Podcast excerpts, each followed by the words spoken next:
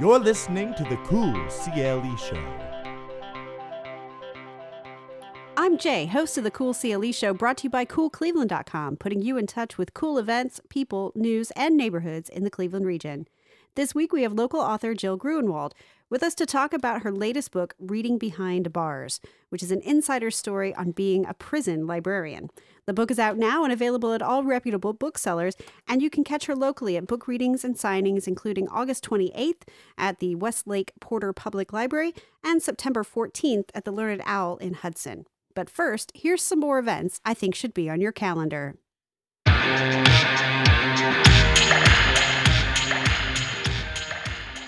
Labor Day weekend, come enjoy the rich heritage and culture of the Greek island of Crete during the sixth annual Greek Festival at Cam's Corners. The Cleveland Air Show returns August 31st through September 2nd, featuring the U.S. Air Force Thunderbirds and the U.S. Air Force F 35 tactical demonstration.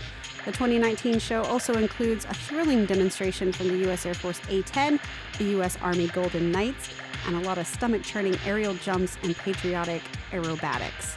Tickets are available from the clevelandairshow.com. There's also some interesting places to watch the air show, including a watch party at Hilton Cleveland downtown at Bar 32, and from the launch at Wendy Park at 12:30 on September 1st for a group paddle uh, over by the Rock Hall to watch the Thunderbirds. Maria's Field of Hope opens September 1st. The Prayers from Maria Foundation first planted the sunflower field in 2014 to gracefully draw attention to the lack of funding for childhood cancer. The field was inspired by the memory and spirit of one Maria McNamara, planted as a way to love and honor the courageous children who are battling cancer and those that we've lost. You can find Maria's Field of Hope at Chester Road, just west of the southwest corner of Jaycox and Chester Road in Avon, Ohio. The fourth annual Cleveland Drag Showcase on September 7th at the Beachland is a dazzling spectacle for people of all ages to attend. The art of drag comes in many forms and will leave you in awe of each entertainer's style and performance. Tickets are $15 uh, for advanced, and general admission on the day of the show is $20. CLE Cookie Dough is excited to be celebrating its first birthday at Platform Beer Company on Lorain Avenue September 7th. You can be the first to try its limited edition release, Dough Shorty It's Yo Birthday. Uh, tapping starts at 10 a.m. You can learn more about the CLE Cookie Dough with our interview with its co-founder Vicky Katras on episode 24 of the Cool CLE Show. Now, before we talk to Jill about her new book, Reading Behind Bars, we've got brand new music from Cleveland's Uptight Sugar. It's the single Crawl off their new EP, I'm Okay, You're Okay. Enjoy.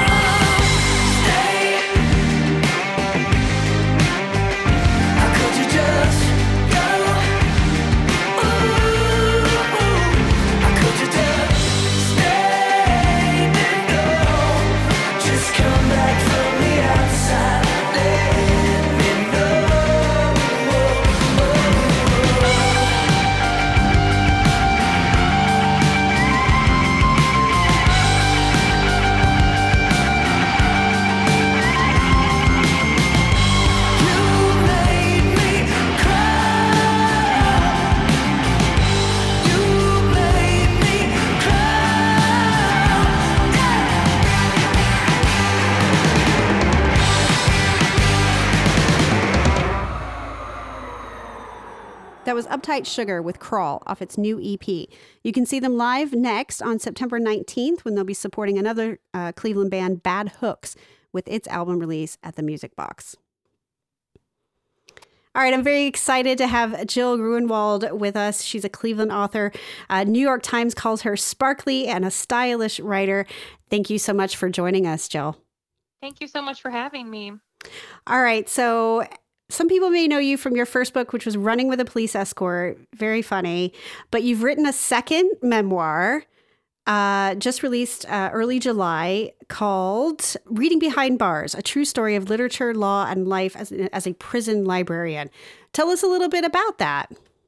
Sure. So from um, February of 2009 until November of 2010, I worked as a librarian at a all-male minimum security prison way out on the far west side of Cleveland, and it was my first job right out of grad school. I'd worked in libraries before, but um, this was like my first professional postgraduate uh, job, and it was unlike any library I'd ever worked in before.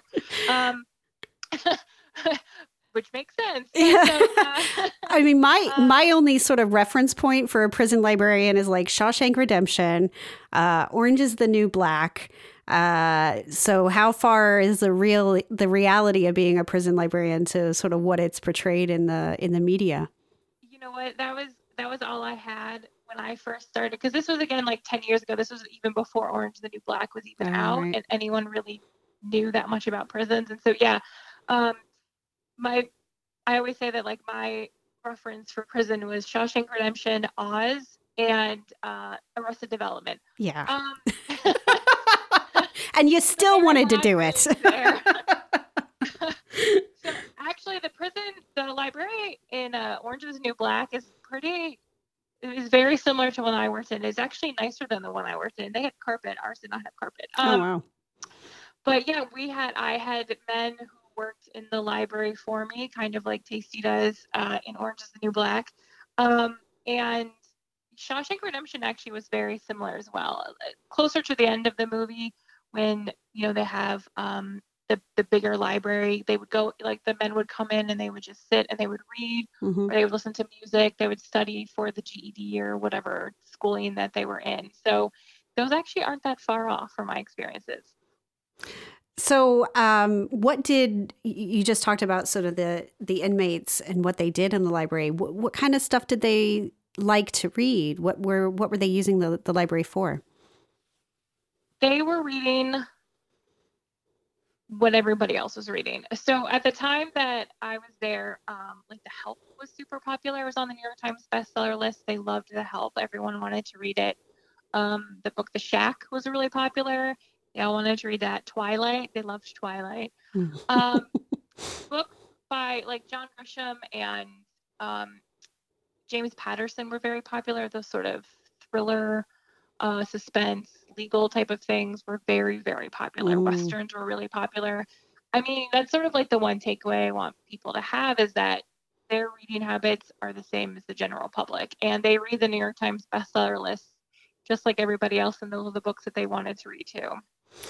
So, tell us a little bit more about the book. I haven't been able to read it yet. So, talk us through kind of what what goes on in the book.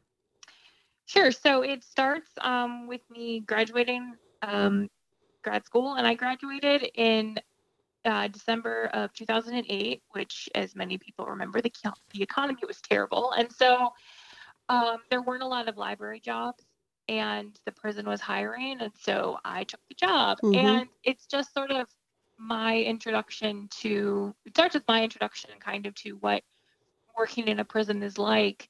And then um, as it goes along it, it as i'm there longer i start to get to know the men inside a little bit more and um, the men who worked in the library and i start to sort of um, share a bit more about the experiences specifically with them Yeah. Mm.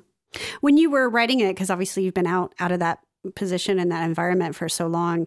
So when you were sitting down to write and you're casting your mind back, were there any particular memories or stories that just kind of made you sort of just chuckle and smile when you thought back? Yeah, there's one um, where where a bat got into the library, and um, I was sitting at my desk, and all of a sudden I see this fl- fluttering like way on the other side of the library, and there's a big picture window behind me. It's the only window in the library, and all of a sudden this thing comes flying at me, and I roll. I'm in a rolly chair, and I it's linoleum, and I I roll, I just like roll so fast and push myself off against my desk. I like run into the, the inmates who are sitting behind the desk working. And yeah, this bat got in and and runs into the window and gets totally knocked out, and is like on its back and it can't right itself up. And um, we're all just like, we don't know what to do about it. um, and finally, one of the guys stood up and he took his jacket off and he um, wrapped it up in in his jacket and he took it outside and he came back in and he just sat back down like there was nothing wrong. But um, we all just kind of went about our day. But as uh, when the shift was over for the day, one of my workers came over and he was like, I have never seen you move quite that fast in my entire life. And without fail, like once a week until he was released, he would remind me of that bat. I was like, thank you. Yeah, thanks. That was great. I mean, uh, it's interesting when you say about uh, when Cleveland was sort of in its downturn and, and libraries weren't hiring. Uh, I love libraries. I have always loved libraries as a child. I worked in a library when I was a teenager. Um, I still frequent my local library now, and they're changing so much. They're they're having to really adapt to this digital age.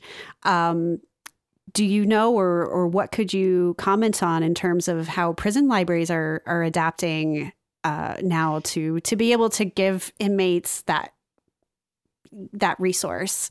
Sure. So I actually now work for a company called Overdrive, which is an ebook company where you can check out ebooks and audiobooks from your library right onto your mobile device, your tablet, or that fun stuff. And Mhm. um, we work with um, businesses that provide ebooks to prison libraries. So prisoners can get ebooks now. These days, they have um, very special devices that are locked down so they can't um, use it for anything else. Mhm. So that sort of technology is available um, in prisons. It was not at all when I was there. Like ebooks were not really a thing that they are now. Um, so yeah, it, they they are slowly but surely, you know, they they catch up eventually with some of the technology.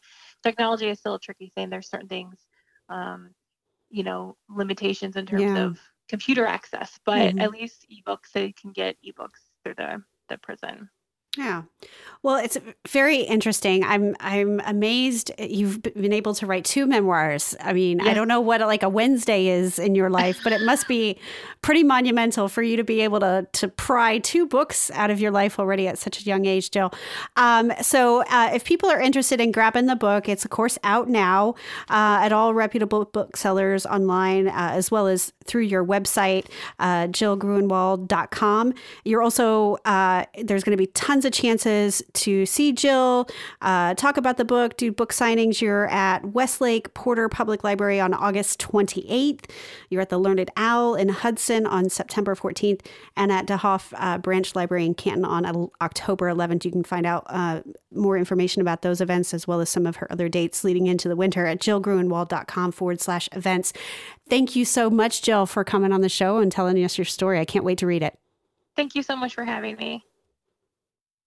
Now we have music from Daniel Rylander, just one of the 76 acts announced the other week for Heights Music Hop being held September 12th through the 15th. This track is off his release, How the Seasons Change Us, and it's called Understanding.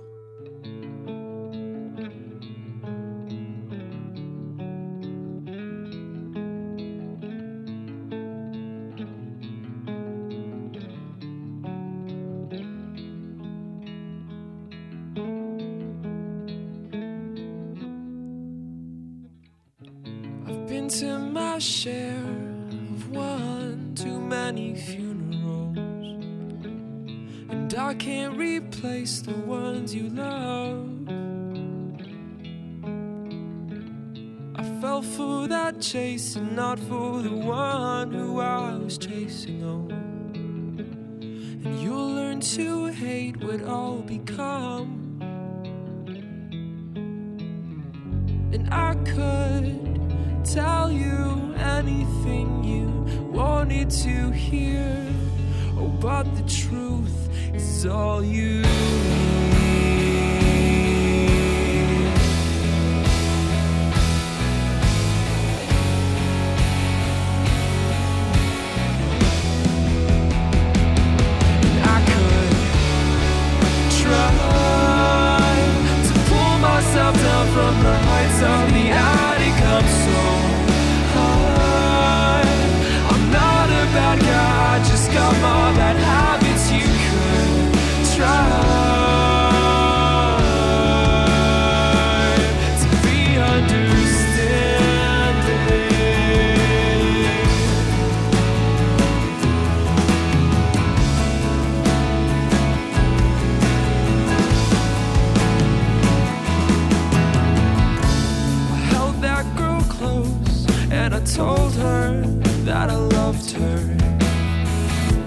As we lay there kissing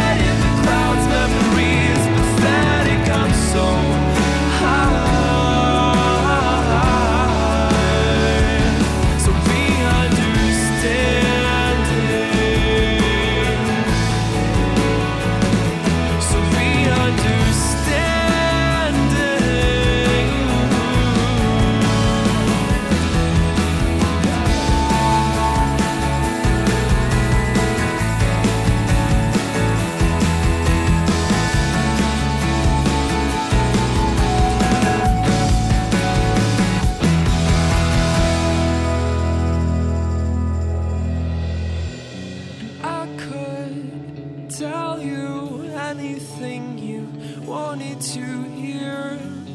But the truth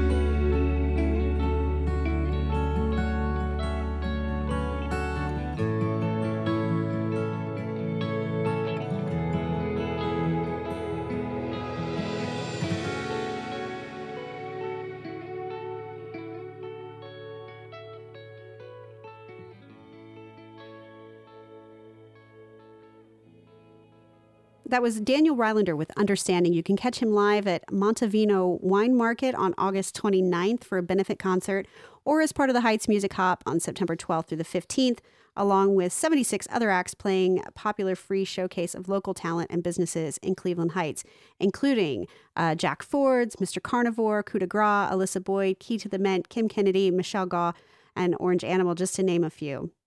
And that's it for this week. Many thanks to Jill Grunenwald for coming on the show to talk about her new book, Reading Behind Bars, available now. There's more information on her and her upcoming book tour stops uh, on jillgrunenwald.com.